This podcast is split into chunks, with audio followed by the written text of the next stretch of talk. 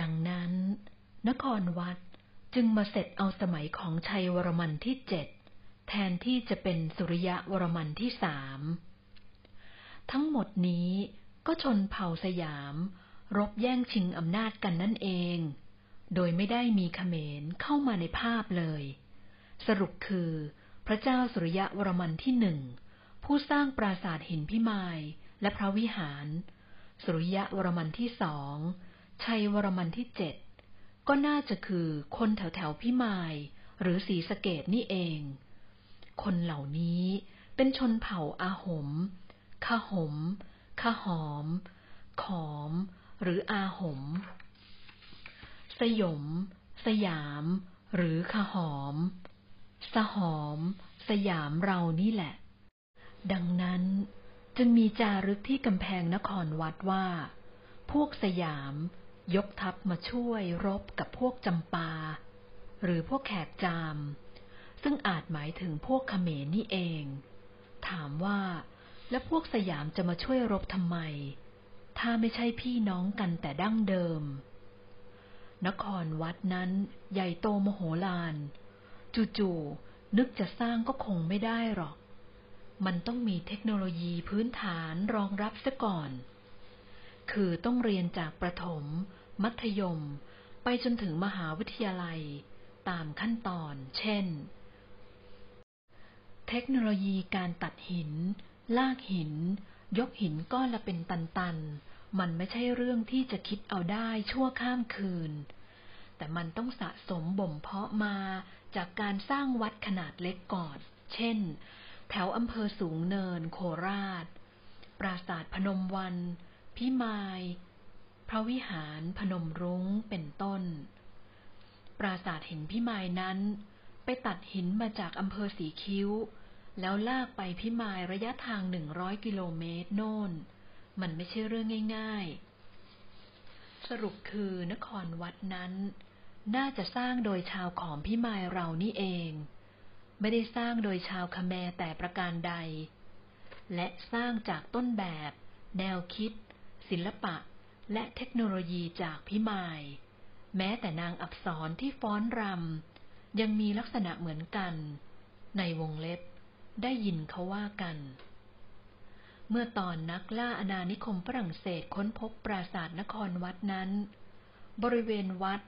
ปกคลุมไปด้วยป่าทึบโดยรอบซึ่งแสดงว่าถูกปล่อยร้างมานานหลายร้อยปีแสดงว่าเขมรก็ไม่ได้สนใจปราสาทนี้เลยนับแต่ที่ขอมโบราณได้ละทิ้งปราสาทนี้ไปอย่างไร้ร่องรอยถ้าเขมรสร้างปราสาทนี้ขึ้นมาด้วยตัวเองก็น่าที่จะหวงแหนมากและควรจะสร้างบ้านแปลงเมืองอยู่รอบๆปราสาทนี้อย่างต่อเนื่องตลอดมาเพราะปราสาทใหญ่โตงามสง่าปานนี้จะปล่อยทิ้งร้างไปง่ายๆเช่นนี้ได้อย่างไรนักวิชาการฝรั่งเองยังวิจัยกันว่าเมืองนี้เป็นเมืองที่ใหญ่ที่สุดในโลกในสมัยโน้นใหญ่กว่าลอนดอนและปารีสเสียอีกนักวิชาการฝรั่งสันนิษฐานกันไปต่างๆนานาว่าเมืองนี้ร้างไปได้อย่างไรส่วนใหญ่ก็ว่าไม่เป็นเพราะสงครามก็โรคร้ายแต่ผู้เขียนไม่คิดเช่นนักวิชาการฝรั่งเพราะปารีสลอนดอนก็โดนสงครามและโรคร้ายคุกคามมาตลอดทำไมจึงไม่รกร้างเล่าการลงทุนทางมนุษยชาติมากมายขนาดนครวัดไม่ใช่เรื่องง่ายๆใช้เวลาสร้างตั้ง100 กว่าปีมันมีโมเมนตัมทางมนุษยชาติมหาศาลที่จะเป็นพลังทำให้ดำรงอยู่ตลอดไปไม่รกร้างได้ง่ายๆหรอกขนาดเมืองเล็กๆเช่นสุโขทัยเชียงใหม่เชียงรายลำพูนพะเยาอยุธยาเชียงแสนอุตรดิตถ์เวียงจันทร์หลวงพระบางก็ไม่เคยรกร้างมีการครองพื้นที่ต่อเนื่องตลอดมาทั้งที่ไม่ได้ยิ่งใหญ่แบบนครวัดเลยดังนั้นถ้าเขมรคือผู้ก่อสร้างนครวัดจริงคงไม่ปล่อยให้นครวัดรกร้างไร้การครองพื้นที่นับ100 ปี ทั้งที่ก็อยู่ในดินแดนเขมรนั่นเองมันจึงเป็นไปไม่ได้เลยที่เพียงแต่จะคิดว่าเขมรสร้างนครวัดผู้เขียนเชื่อว่าการรกร้างของนครวัดนั้นเป็นเพราะสงคราม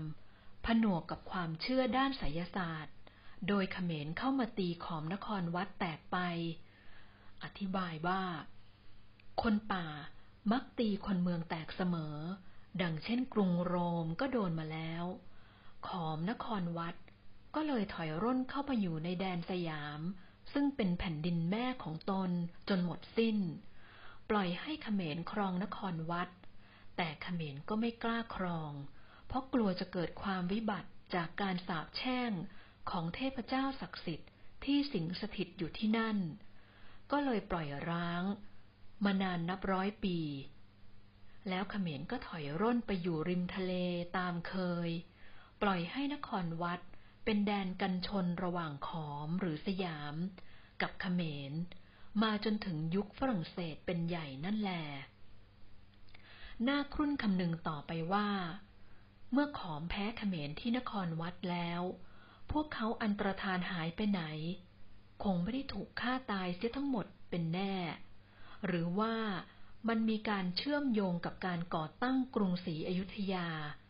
เพราะอยุธยาก่อตั้งมาประมาณ650ปีได้แล้วดูเหมือนว่าจะตรงกับช่วงที่นครวัดถูกยึดโดยเขมรพอดีโดยพงศาวดารเราเชื่อว่าพระเจ้าอู่ทองจากสุพรรณบุรีมาก่อตั้งอยุธยาแต่หากคิดให้ดีท่านจะมาทำไมในเมื่อสุพรรณบุรีก็อุดมสมบูรณ์ดีไม่แพ้อยุธยาตอนนั้นการรบกับพม่าก็ยังไม่มีหรือว่ามันมีปัจจัยเสริมจากขอมที่แตกทับมาจากนครวัดชาวขอมจำนวนมหาศาลหลายแสนคนไม่มีเมืองจะอยู่จึงเป็นปัจจัยให้พระเจ้าอู่ทองมาสร้างเมืองใหม่ก็เป็นได้ผนวกกับการวิเคราะห์ของนักวิชาการไทยที่ว่าแต่ก่อนไทยเราหรือสุโขทัยปกครองโดยกษัตริย์แบบธรรมราชาแต่พอมาถึงอยุธยากลับปกครองแบบเทวราชาซึ่งบังเอิญไปพ้องกับระบบเทวราชาของพวกขอมนครวัดพอดีอย่างเหมาะเจาะอะไรเช่นนี้เช่นการตั้งชื่อกษัตริย์เป็นเทพเจ้าแห่งลัทธิพราหมณ์เช่นพระรามาธิบดีที่หนึ่งการเปลี่ยนระบบการปกครองได้รวดเร็วเช่นนี้ไม่น่าใช่เรื่องวิวัฒนาการหรือว่ามันเป็นการยกระบบมาครอบโดยพวกขอมที่อพยพมาจากนครวัดนั่นเองขอสรุปว่าขอมโบราณกับไทยโบราณอย่างน้อยต้องเป็นเครือญาติกันถึงอย่างมากก็เป็นพวกเดียวกันไปเลยเพราะเราอยู่ร่วมแผ่นดินขวานทองแบบผสมกลมกลืนกันมาช้านานหลายพันปีแล้วจึงอยู่พงศาวดารจารึกว่าทำสงครามกันบ้างก็เป็นเรื่องธรรมดาของชนเผ่าโบราณเพราะแม้สยามล้านช้างเชียงใหม่ก็ทำสงครามกันอยู่เนืองๆส่วนเขมรนั้นสันนิษฐานโดยตรรกะได้ว่าไม่น่าใช่ชนเผ่าขอมที่สร้างปราสาทนครวัดปราสาทพระวิหารปราสาทหินพิมายโดยเฉพาะอย่างยิ่งในเรื่องของจำนวนพลเมืองเขมรในยุคนั้นไม่น่าจะมีจำนวนมากพอขนาดที่จะทำการก่อสร้างสิ่งมหึมานี้ได้อย่าลืมด้วยว่าคนงานก่อสร้างนับแสนต้องมีมวลชนอีกมหาศาลเพื่อรองรับด้านการส่งกำลังบำรุงอีกทั้งวัฒนธรรมและเทคโนโลยีการก่อสร้างของเขมรก็ไม่เคยได้ยินว่ามีการพัฒนามาอย่างยาวนานและต่อเนื่องเช่นพวกขอมอีกทั้งลักษณะทางกายภาพของชาวเขมรต่างจากคนบนแผ่นดินสุวรรณภูมิมากกล่าวคือมีลักษณะผิวคล้ำผมหยิกจมูกรั้นซึ่งละไม้กับพวกชาวเกาะแถวอินโดนีเซียเสียมากกว่าชรอยชาวเขมรจะอพยพมาจากทางโน้นอีกทั้งอาณาจักรจามหรือจำปา ทางตอนใต้ของเวียดนามนั้นเล่าไทยเรามักเรียกแขกจามก็อาจจะเป็นพวกเดียวกับเขมรก็เป็นได้เพราะโดยคำว่าแขกนั้นไทยเรามักหมายถึงพวกที่มีผิวคล้ำผู้ที่มีผมหยิกอาจเป็นไปได้ว่าเขมรปัจจุบันนี้เป็นกลุ่มหนึ่งที่แยกออกมาจากอาณาจักรจามเหมือนกับที่ลาวไทยใหญ่แตกออกจากกันนั่นเองเป็นไปได้ยากว่าขอมจะหมายถึงกลุ่มชนชาวเขมรที่ได้ขยายอำนาจจากดินแดนเขมรปัจจุบันออกมาทางพิมายและลพบุรีเพราะถ้าเป็นเช่นนั้นจะต้องสร้างปราสาทหินทางโน้นก่อนแล้วจึงมาสร้างทางฝั่งไทยทีหลัง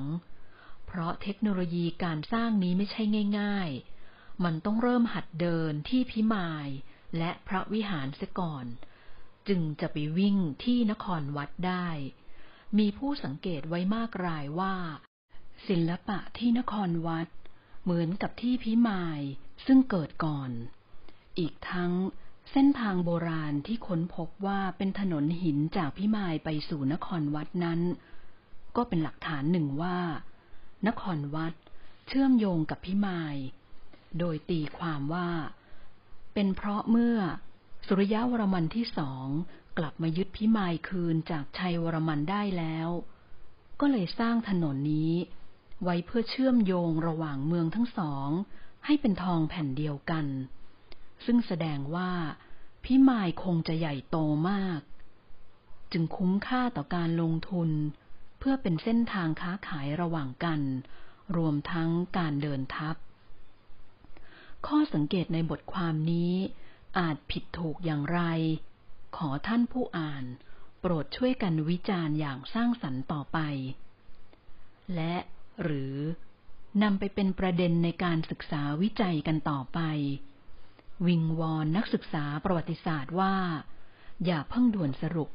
ว่าขอมคือเขมรและเขมรสร้างนครวัด